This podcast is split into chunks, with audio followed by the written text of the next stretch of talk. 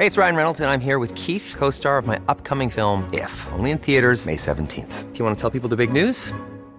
All right, I'll do. Sign up now and you'll get unlimited for $15 a month in six months of Paramount Plus Essential Plan on us. Mintmobile.com slash switch. Upfront payment of $45 equivalent to $15 per month. Unlimited over 40 gigabytes per month. Face lower speeds. Videos at 480p. Active Mint customers by 531.24 get six months of Paramount Plus Essential Plan. Auto renews after six months. Offer ends May 31st, 2024. Separate Paramount Plus registration required. Terms and conditions apply if rated PG. I'm Sandra, and I'm just the professional your small business was looking for. But you didn't hire me because you didn't use LinkedIn jobs. LinkedIn has professionals you can't find anywhere else, including those who aren't actively looking for a new job but might be open to the perfect role, like me. In a given month, over 70% of LinkedIn users don't visit other leading job sites. So if you're not looking on LinkedIn, you'll miss out on great candidates like Sandra. Start hiring professionals like a professional. Post your free job on linkedin.com/people today. This is Internet Marketing.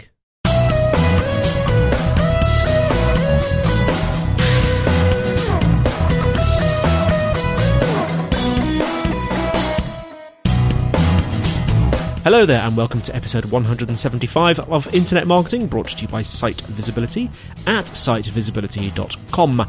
In today's show, Kelvin talks to Joel Harrison, B2B digital marketing expert. All coming up in Internet Marketing.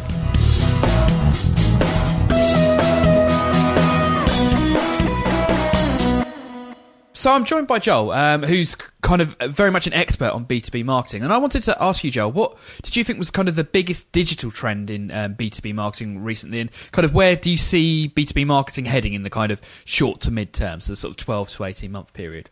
Well, one of the things, uh, it's a very good question. One of the things people are talking about an awful lot, and we had a huge amount of interest in our event back in June, our summit event, um, is the notion of content marketing. And I think content marketing means different things to different people in different places. Um, but I think in B2B, it really is, is looking at um, uh, is looking at all the means of the types of content that you can use and do use to uh, to, to bring your, um, your, your prospect through a quite a complex sales cycle. In B two B, it's a very very complex sales cycle. often um, multiple decision makers takes a long period of time, and some companies can easily have sales cycles that last for a matter of months.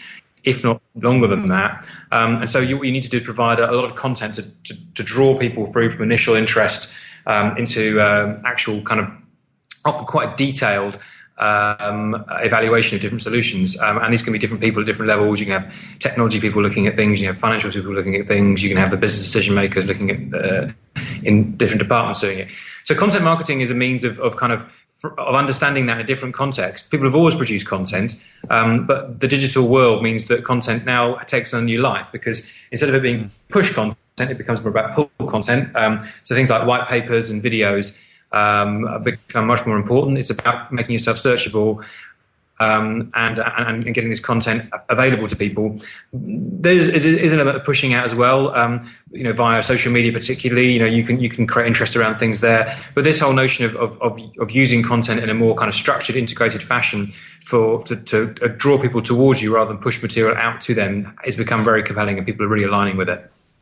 Mm. And do you think B2B marketers are getting more confident at producing perhaps some of the um, more kind of involved content? Because there's kind of a level of um, complexity and confidence that needs to go into producing a video as opposed to a white paper. You know, most most business owners would feel very comfortable kind of writing about their, their business or service, but perhaps wouldn't feel so confident producing a podcast or producing a video about that or, you know, various other different types of, um, you know, more involved, you know, webinars being you know far more you know far easier to organise than perhaps they would in the past. So you're kind of seeing more variety there, or kind of people. Is that a slow step that some people are taking, or does it entirely depend on the, the marketers in question? I think I think it's it's a very good point you make there. Um, people, it is difficult. It's very different to producing a, a white paper than it is to producing um, a um, uh, producing um, um, a video, and uh, these, these, are, much more technical. I think video is a very particular case in point because video uh, is very is a hugely engaging piece of technology, um, or ways of or ways of uh, promoting your message, um, and, and, it's very very powerful. Um, but at the same time, you've got to do it right. And and and you know, whilst it's easy to write a white paper or commission a journalist to write a white paper, doing a good piece of video is much more difficult, and it's also much more expensive. So, so um, the, the, stakes are higher, as it were, but at the same time, the rewards are also higher if you can get it right. Um, so, uh, it, there is.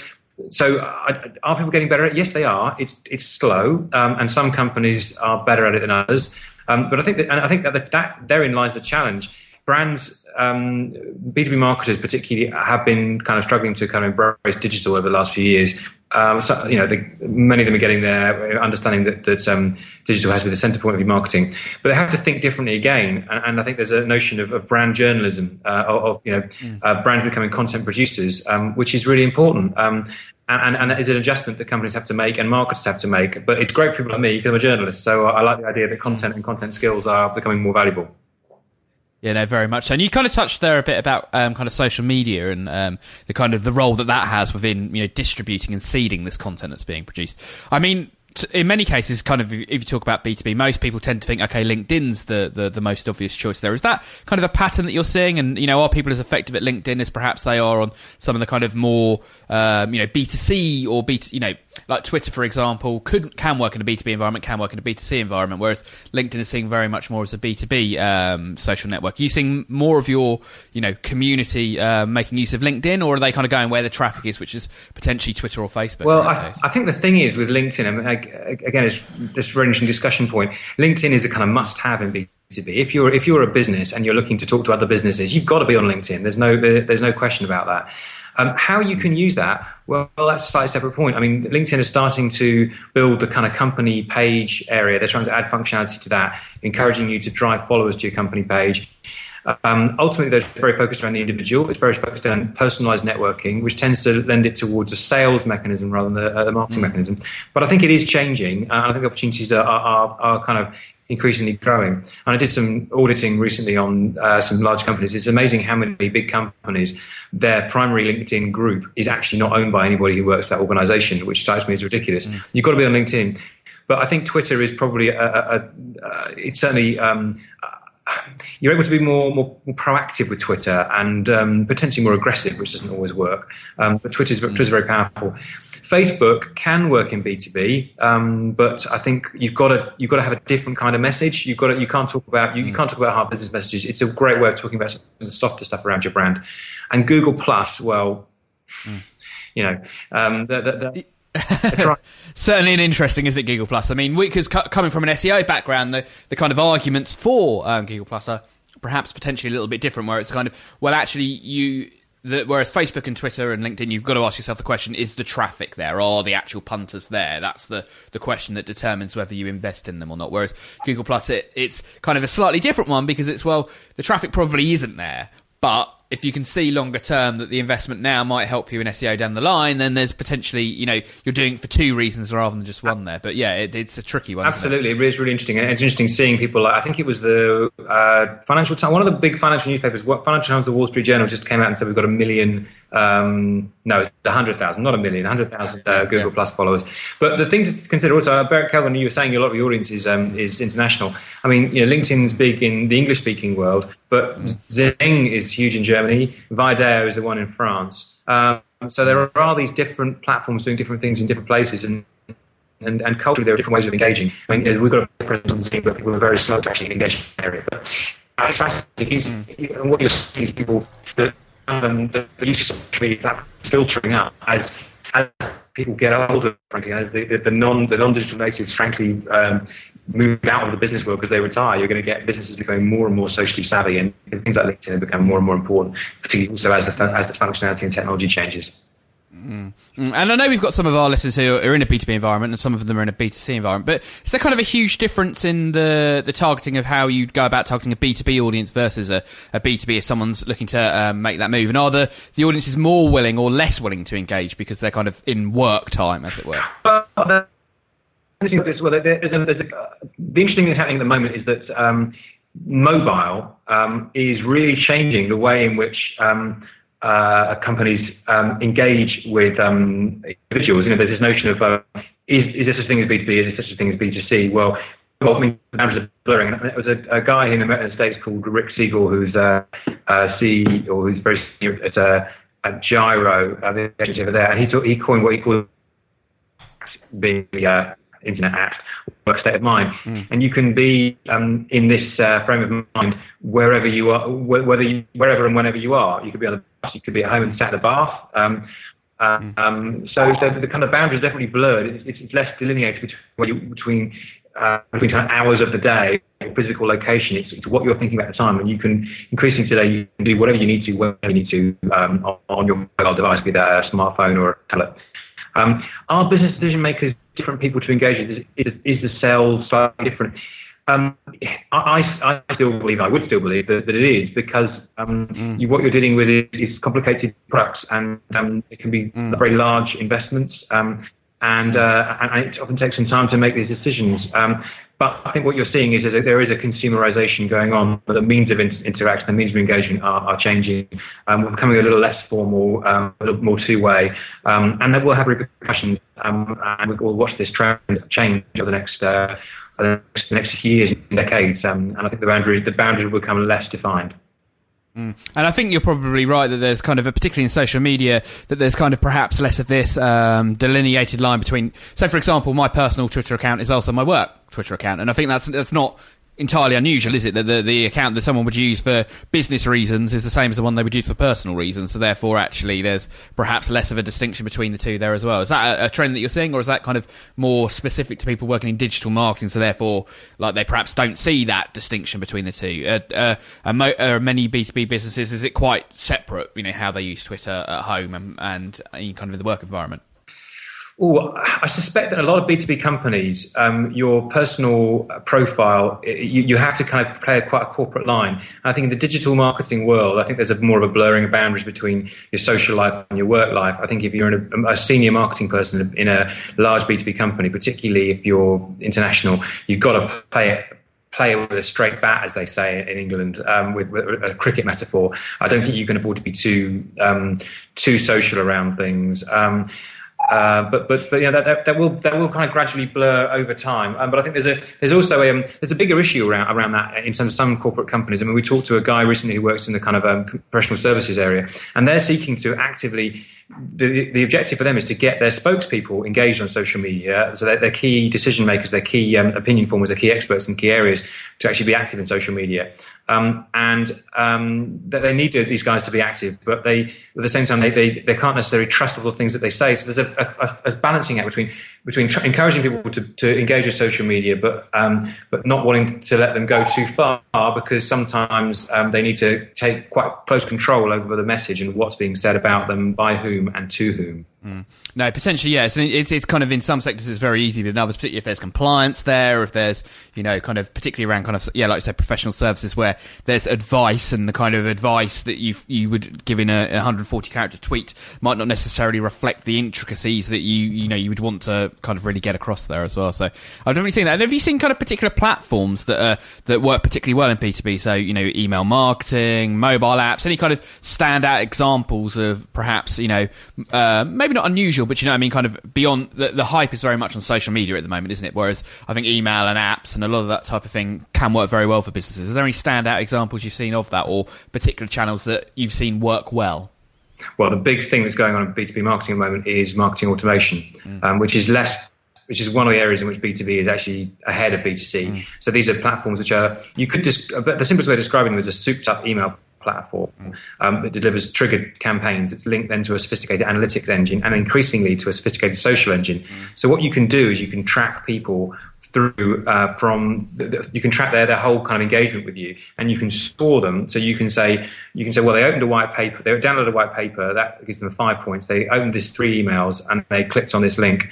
Um, oh and by the way they tweeted about us as well. And you can give that a, give them a score on that basis. And, and, once they pass a certain threshold on their score you then hand them over to sales. Mm. so it, it, basically allows you to be much more sophisticated in terms of how marketing engages with sales and, and how and the, the resource that sales inputs into attempting conversion rather than um, the and, it, it, it, requires marketing and sales to really engage up front and to set the criteria for what is a what is a lead that both sides describe as acceptable. Um, because obviously the, the, key issue marketing, B2B marketing over the years has been the failure of, B2, of sales and marketing to actually engage effectively. Mm. And this um, really drives that and takes it to a whole new level. Um, and, and, these systems are very powerful. There are, there are, quite a lot of them on the market now. Most of them are kind of coming over from the US. Um, uh, the the kind of uh, the, the, the, kind of leading solutions are the likes of Eloqua, Marketo, Silverpop, people like that. But there are a lot of other ones out, out there. Some some of those bigger solutions are aimed, really aimed at the larger, well, have the heart end and the kind of corporate end. But there are some SME focused solutions out there, and a lot of the email vendors are getting into that space as well. They're enhancing their functionality in order to incorporate some of this, certainly some of this triggered based dynamic campaign type stuff. And then also moving into the kind of more analytics side of the side of the spectrum as well. So this stuff really provides a lot more visibility over, uh, over the sales um, effort and, and uh, potentially can really transform your marketing activity. And it's a very key area in B2B right now. Mm. And in terms of kind of if someone's going down that route of uh, marketing automation and kind of trying to bring CRM in with kind of some of the social media and you know and analytics as well, is there any advice that you can give them in kind of how to go about that procurement process? Because like you say, there's kind of a huge difference between a proper full blown enterprise solution and something that's more set up for SMEs. Is there kind of any advice you can give them on how we should go about that research process and making that decision? Because potentially not only is that kind of quite a big decision that they've got to make, it's one that they really need to stick. They don't want to be changing solutions every 12 months on that to kind of take fully advantage of that. So, any advice on how to go about that process? No, you're quite right. I mean, it is a solution. It's, it's marketing automation is for life, not for Christmas, definitely. Um, so, uh, and I think that getting the solution, finding the right solution, um, is is is a key part of that, but it's far from the only aspect of it. Um, you've actually got to work out if your organisation is ready to do it yet, and, and, and you've got buy-in from all the key stakeholders.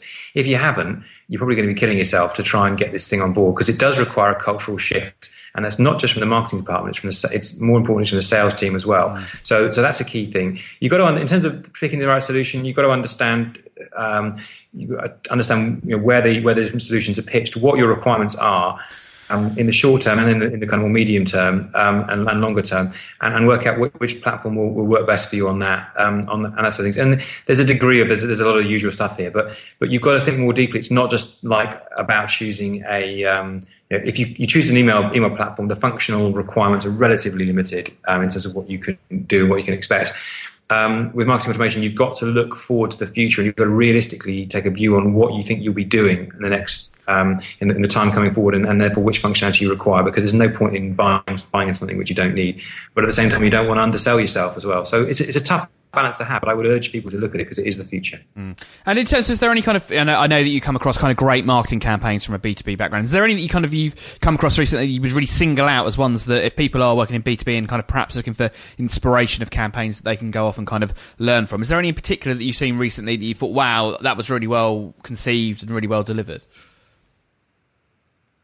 Um, that is, a, is, that is a great question, and um, I, I, without wishing to sound like I'm doing a plug, we've actually just been judging. We had the first judging of our awards last week, mm-hmm. um, and there's there's lots of great campaigns in there. I think um, the problem with people there's a, there's a great misconception in the B2C world that B2B isn't creative mm. because because we can't think of any standout stuff. Um, and the problem is that there's the, the, standard stuff you can think of tends to be the, the really big high profile pieces mm. from the um, from the big from the large brands. Mm. Um, we we do um, we so uh, but, but I think the issue is that a lot of the, the most of the campaigns that, ha- that happen, most of the standout stuff happens in a vertical sector. And if you're not in that sector, you will never see it. Mm. So the stuff that I tend to see um, on, a, on, a, on, a, on, a, weekly basis tends to be the, um, the really big brush efforts from the kind of city days companies and the technology companies, because those are the ones that I literally um, encounter an awful lot. I love the stuff that IBM continues to do. And I noticed that Cisco has been really, really effective effective in social media terms. They've really kind of punched above their weight uh, around the whole Olympic stuff, and they've actually been quite competitive with the likes of P&G. Mm. Um, so, so the stuff that Cisco's been doing around the Olympics has been very, very powerful. So I think that's something I single out. Mm. Fantastic. No, definitely worth keeping an eye on those awards because I think that is a, a great way to kind of, if you are looking for inspiration, go out and see who's been nominated and shortlisted for campaigns and who's won them because there's a lot you can learn from there. Certainly, I've, I've um, done that in the past and, and been surprised by the kind of how much, you know, how much inspiration you can take away from that. Thanks, Kelvin. Much appreciated.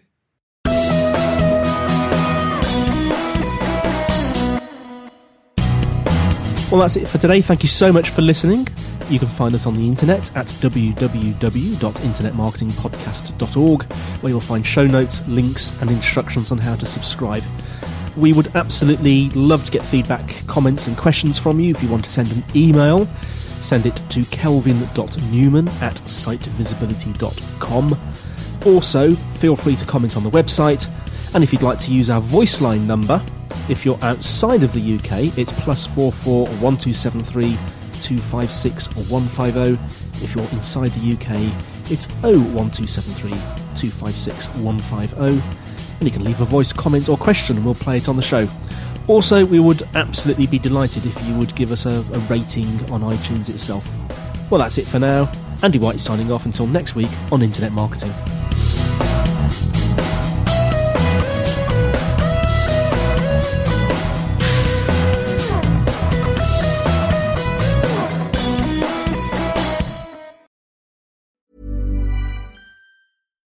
Deserves the best, and there's no better place to shop for Mother's Day than Whole Foods Market. They're your destination for unbeatable savings, from premium gifts to show-stopping flowers and irresistible desserts. Start by saving 33% with Prime on all body care and candles. Then get a 15-stem bunch of tulips for just $9.99 each with Prime. Round out Mom's menu with festive rosé, irresistible berry chantilly cake, and more special treats. Come celebrate Mother's Day at Whole Foods Market. Mom deserves the best, and there's no better place to shop for Mother's Day than Whole Foods Market. They're your destination for unbeatable savings, from premium gifts to show-stopping flowers and irresistible desserts. Start by saving 33% with Prime on all body care and candles. Then get a 15-stem bunch of tulips for just $9.99 each with Prime. Round out Mom's menu with festive rosé, irresistible berry chantilly cake, and more special treats. Come celebrate Mother's Day at Whole Foods Market.